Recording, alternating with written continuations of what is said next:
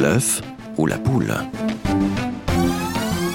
Un thème, deux points de vue, c'est l'œuf ou la poule. De qui te sens-tu le plus proche? D'un Dieu qui n'éprouve rien ou d'un Dieu qui souffre? Celui qui souffre, évidemment. Mais moi, si j'étais Dieu, j'éviterais de souffrir. Personne ne peut éviter de souffrir. Ni Dieu, ni toi, ni moi. Bienvenue à l'écoute de l'œuf ou la poule. Qui n'a jamais souhaité être guéri? Pourtant, la guérison n'est pas toujours au rendez-vous, loin de là. Les guérisseurs, eux, sont nombreux et attendus sur leurs résultats. Qui sont-ils et quel est leur pourcentage de réussite? Cher Dieu, je m'appelle Oscar, j'ai 10 ans et c'est la première lettre que je t'envoie. Parce que jusqu'ici, à cause de mes études, j'avais pas le temps. Je serais d'accord pour une petite visite. J'aimerais bien que tu passes. Je suis ouvrable de 8h du matin à 9h du soir. Le reste du temps, je dors. Même si, tu me trouves comme ça, euh, n'hésite pas à me réveiller. Notre invité, Jean-Claude Chablot, n'a rien d'un guérisseur. Il est pasteur d'un mouvement d'églises évangéliques en Suisse romande, les églises apostoliques, et il a un ministère de guérison. Il est d'ailleurs l'auteur d'un ouvrage qui se vend comme des petits pains pour aider les malades, paru aux éditions Première Partie. Mais avant de l'entendre nous dire comment, en tant que chrétien, il conçoit la guérison ou comprend la non-guérison, parce que c'est aussi une réalité, nous vous proposons en ouverture d'entendre en interview téléphonique Magali Yeni, ethnologue et auteur d'un guide des guérisseurs de Suisse romande, lequel est aussi un succès de librairie. François Sergi a commencé par lui poser la question sur le pourcentage de réussite des guérisseurs. Alors, ça c'est sûr, ils reconnaissent vraiment qu'ils ne peuvent pas tout guérir. Ils promettent toujours de faire de leur mieux. Quant au pourcentage, c'est difficile à dire parce que c'est vrai que quand je leur ai posé la question, les guérisseurs me disent toujours un taux de pourcentage vraiment très haut. Mais il faut considérer là-dedans que euh, les, guérisseurs ont des, feedbacks de la part des, consultants qui sont la plupart du temps positifs. Donc les négatifs, ils, n'ont pas vent de ces, euh, de ces critiques et donc forcément le pourcentage leur semble vraiment très très haut. Qui sont ces guérisseurs? C'est monsieur et madame tout le monde, hein, euh, ils sont mhm. pas euh, ils sont pas différents de nous, si ce n'est qu'ils ont une faculté, un talent, un don, on peut l'appeler de, plusieurs euh, façons, qui leur permet de venir en aide aux autres. Les guérisseurs n'aiment pas tellement cette appellation justement de guérisseurs, mhm. parce qu'ils disent toujours que c'est pas eux qui guérissent. C'est toujours c'est toujours une, force supérieure qu'on peut appeler Dieu, mais aussi énergie cosmique ou force universelle. Enfin, il y a, plusieurs appellations, mais ils n'aiment pas tellement être définis en tant que, en tant que guérisseurs. Mais c'est des gens euh, vraiment comme vous et moi, avec un talent supplémentaire. Peut-on se fier aux guérisseurs? N'y a-t-il pas des charlatans? Et en quoi les pasteurs ou chrétiens détenteurs d'un don de guérison se distinguent-ils? Magali Yeni puis Jean-Claude Chablot, toujours au micro de François Sergi. Les charlatans, on, les trouve pas seulement dans le monde des guérisseurs, on les, on les trouve partout. mais, mais là, comme ça, ça a trait à la santé des personnes, c'est vrai que je, je, donne quelques points de repère un peu pour essayer de les identifier. Par exemple, ça serait euh, quelqu'un qui demande d'arrêter un, un, traitement médical lourd, quelqu'un qui promettrait justement de, de, pouvoir faire euh, tout et n'importe quoi, des gens qui demanderaient des sommes d'argent euh, exorbitantes, etc. C'est vraiment les, les choses principales là. Dernière question, quel était votre euh, objectif en écrivant ce guide des guérisseurs? Résultat d'un premier pas que j'ai fait euh, quand j'ai écrit mon, mémoire de, licence euh, à l'université de, Berne. et là, je suis vraiment allée sur le terrain, comme on dit dans notre jargon, avec une simple curiosité, à savoir est-ce que les guérisseurs existent encore? J'en avais eu connaissance enfant et adulte, je me suis demandé si, avec la médecine qui avait tellement progressé, est-ce que les, guérisseurs existaient euh, existait, encore? Et, c'est comme ça que j'ai commencé. Et ensuite, que, quand j'ai publié euh, le premier livre et le, et le deuxième, euh, c'était vraiment plus dans une, une, démarche de mettre en lumière ces, ces, pratiques et un peu d'expliquer comment chacun procédait ou, pratiquait. Mais écoutez, merci beaucoup pour votre contribution. D'accord. Au revoir. Au revoir. Depuis quelques temps, je suis blanc comme un cachet. Sûr que ça de la bouffe. Encore un virus qu'on m'a caché. Mon assiette est pleine d'OGM. Du taboulé à la frite, des steaks toxiques qui m'ont J'ai quelques symptômes peu ordinaires. J'ai envie de sa plage et tu connais pas la dernière. Maintenant je porte casquette et runner. J'ai remplacé le Figaro par ce source et c'est pas une rumeur. Je suis malade et c'est pire chaque mois. Maintenant des bagues en me poussent sur les doigts et je perds mes cheveux. Si Dieu le permet, je veux que ça s'arrête au plus vite et qu'on en parle plus. Putain de syndrome inconnu, moi j'en peux plus. Dès qu'un beat tape, ma température monte. Dès qu'un type frappe, ma température monte. Pour l'instant, j'ai juste un truc pour calmer la fièvre. Une dose de Camaro quand je me lève. Je suis malade, complètement malade, mec. Je suis malade et j'ai du mal à l'admettre. Je suis malade, en effet, je suis malade. Rien n'y fait, je suis malade. Pas question déclarée forfait, Je suis malade, complètement malade, mec. Je suis malade et j'ai du mal à l'admettre. Je suis malade, en effet, je suis malade. Rien n'y fait, je suis malade. Pas question Je suis Addict au décibel, je pousse le master sans cesse. Le collé au ghetto plaster. Le cœur calé sur kick et. J'ai la tête qui bouge et les mâchoires qui se desserrent de haut en en produisant des sons. Maintenant voilà que je fais des rimes et même des jeux de mots, c'est indécent. Sur ce, je vais voir mon médecin. Il me dit Monsieur, c'est le virus du rap, j'ai le vaccin. Vous prendrez deux, Johnny Hallyday le matin. Oula, c'est fort ça, vous êtes sûr dès le matin? Il me répond C'est efficace a priori. Et si ça suffit pas, y a aussi Patrick Fiori. Putain de virus, maintenant je rappe tout le temps. Putain de virus, lâche-moi vite, full camp. Faut que je me soigne dans le quart d'heure. Avec ce nouveau médoc qu'on m'a prescrit le Mylène Farmer. Jean-Claude Chablot, vous êtes pasteur et vous avez plus spécialement un ministère de guérison. Comment se fait-il, c'est vous-même qui l'écrivez dans votre ouvrage pour aider les malades aux éditions première partie, qu'il y ait si peu de guérisons miraculeuses, si peu de guérisons Vous dites 5%, un cas sur 20. C'est-à-dire, j'ai commencé par poser la question à tous ceux qui prient pour les malades, combien est-ce qu'il y a de guérisons? Et j'ai posé la question à de multiples personnes, une sorte de petite enquête personnelle. Mhm. Certains sont guéris par étapes. Il faudrait ajouter à ce chiffre encore un petit pourcentage. Bref, Bref, c'est pas exact ce que je dis là, mais c'est à peu près 5%. Je ne sais pas pourquoi il y a si peu de guérisons.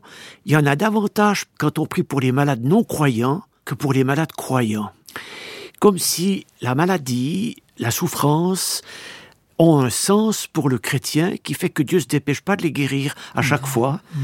mais utilise cette maladie, utilise cette souffrance pour quelque chose de bon. Est-ce que ça veut dire aussi que la guérison ne dépend pas de la foi de celui qui veut guérir? Ah, Je pense que c'est cela. Longtemps j'ai prêché que c'est la foi qui fait que Dieu peut guérir les malades. Alors, il y a un problème. Quand quelqu'un est guéri, est-ce qu'il a eu une grande foi? Il y a des gens très surpris d'être guéris. Il y a des gens fâchés. fâchés Oui, fâchés, parce qu'ils ont une, retraite avec... Euh, euh, l'assurance leur paye quelque chose pour une jambe abîmée. On a prié, la jambe est guérie. Ils vont plus toucher leur argent. Mais quand la personne est guérie, on peut relativement facilement faire face à cette question. Mais quand la personne n'est pas guérie, alors on se dit, il a manqué la foi. Maintenant, euh, j'ai remarqué aussi qu'il y a des communautés chrétiennes qui sont des communautés magnifiques au point de vue de la guérison. C'est des communautés de guérison, je dis carrément. Il y a une compassion, il y a un intérêt pour le malade, il y a un désir d'aider, il y a une proximité. C'est extraordinaire. Mm. Est-ce que c'est là que ça a manqué? On ne peut mm-hmm. pas répondre à la mm. question. Et puis j'ai regardé les guérisons de Jésus dans les quatre évangiles. J'en ai compté 41, on peut en compter plus ou moins. Il y en a qui sont répétés plusieurs fois, mhm. bref. Alors, dans ces 41, il y en a 16 dans lesquels la foi est mentionnée. Donc, c'est pas la majorité. je me suis dit, mais alors, euh, c'est pas seulement la foi qui guérit. Dieu peut très bien guérir sans qu'il y ait la foi d'une manière extraordinaire. Donc, euh, je crois qu'il ne faut pas qu'on Donc, en fait, il n'y a pas de réponse euh, définitive sur cette question. Et c'est volontaire. C'est volontaire. Je crois que ce flou c'est Dieu qui l'a donné, il faut, le, il faut le laisser. Oui.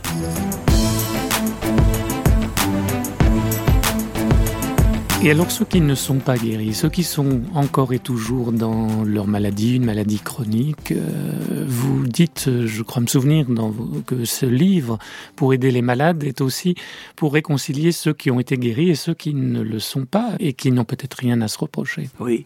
Oui, vous venez de faire une très grave erreur en me posant cette question, en disant ceux qui ne sont pas guéris. Ça, je dis plus jamais, je dis pas encore. Pas encore, Parce que j'attends la guérison chez chacun.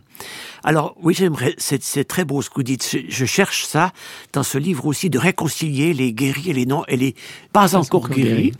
Les guéris, ils ont tendance un petit peu quand même à se dire, euh, oui, moi j'ai rempli les conditions, hein, quand même. Je suis quand même quelqu'un de bien. Les guéris qui soient humbles et qui disent c'est une grâce que je, que je suis guéri. Et puis ensuite, cette guérison, il faut, euh, non pas que je la mérite, mais maintenant que je suis guéri, que je vive de telle manière que cette guérison, elle, elle s'épanouisse encore et puis qu'elle fasse du bien aux autres. Vous voyez, il faut mhm. transmettre l'espérance, il faut donner du courage. Comment est-ce qu'on passe d'une catégorie à l'autre? Est-ce qu'on doit toujours prier pour être guéri si on ne l'est toujours pas encore? Ou bien est-ce qu'il y a un moment donné aussi où il faut accepter la situation dans laquelle on se trouve? Oui, ça c'est une très bonne question. Parce qu'il y a des personnes qui ne sont pas guéries parce qu'elles n'acceptent pas leur situation. Elles sont bloquées, elles sont dans une sorte de déni, ou bien elles disent c'est injuste. Dieu me punit quelque part. Très vite on dit ça, Dieu me punit. Ça ne favorise pas la guérison. Donc ça c'est très important de pas se dire euh, j'ai fait quelque chose de faux, c'est pour ça que je suis pas guéri. Maintenant, demander la guérison à Dieu, je crois que c'est juste de le faire. Et puis après, cette demande, elle est là. On n'a pas besoin de la répéter tout le temps, tout le temps, tout le temps. Mmh. On n'a pas besoin non plus comme une sorte de, de truc. J'aime pas beaucoup le, la méthodologie avec le, le service de guérison auprès des gens. Parce que malgré tous ces exemples de guérison de Jésus, moi, je peux pas tellement établir des méthodes. Il n'y a pas de recette. Non, pas, de, pas de recette. Euh... Alors, quand on est, on a demandé la guérison, ben après, on reste dans cette demande, tout simplement. On la favorise aussi, on a une attitude juste. On essaye, alimentation, repos, mouvement, de favoriser cette, cette guérison. Je crois qu'on a quelque chose à faire. C'est un point important. Quand la Bible parle de miracle, il y a ce que Dieu fait que moi je ne peux pas faire. Et puis il y a ma part à moi, qui est souvent une toute petite chose, mais enfin qui est là. Je dois être actif.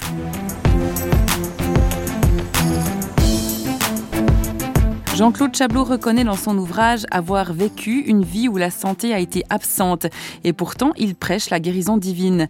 Mais comme on a pu s'en rendre compte au cours de cet entretien, ne pas encore être guéri n'est pas sans signification. Ainsi notre invité donne sens autant à la guérison qu'à la souffrance. Jean-Claude Chablot.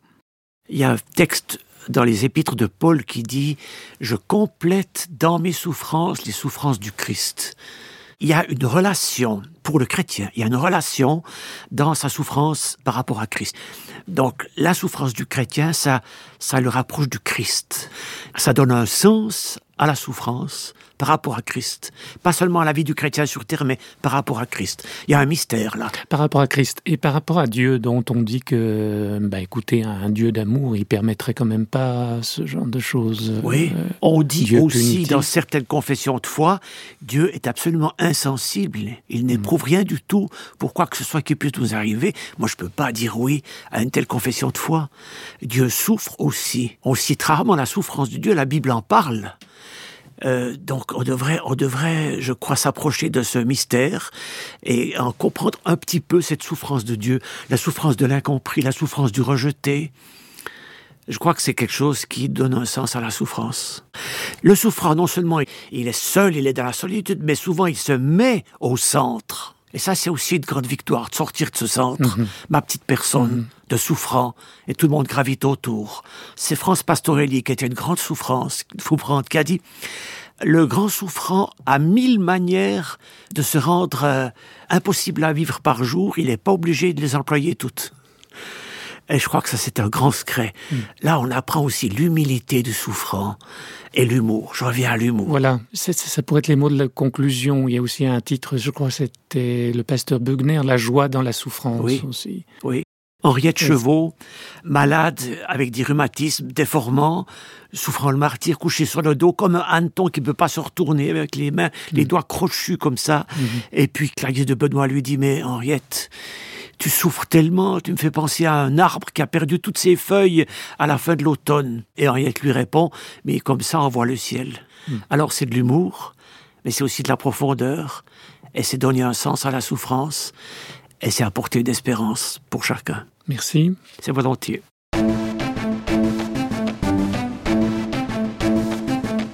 On retiendra de cet entretien la confession de foi de notre invité, Jean-Claude Chablot. Dieu guérit et si nous ne sommes pas encore guéris, Dieu souffre avec nous. Et pour mot de la fin, citons l'ouvrage du pasteur Chablot pour aider les malades. La vie véritable n'est pas la poursuite éperdue du bonheur, l'abondance de satisfaction, même pas la parfaite santé, la richesse et le succès, mais la relation avec Dieu, source de toute vie et le service du prochain. Fin de citation. Au revoir et à bientôt dans L'œuf ou la poule, une émission signée Radio Réveil.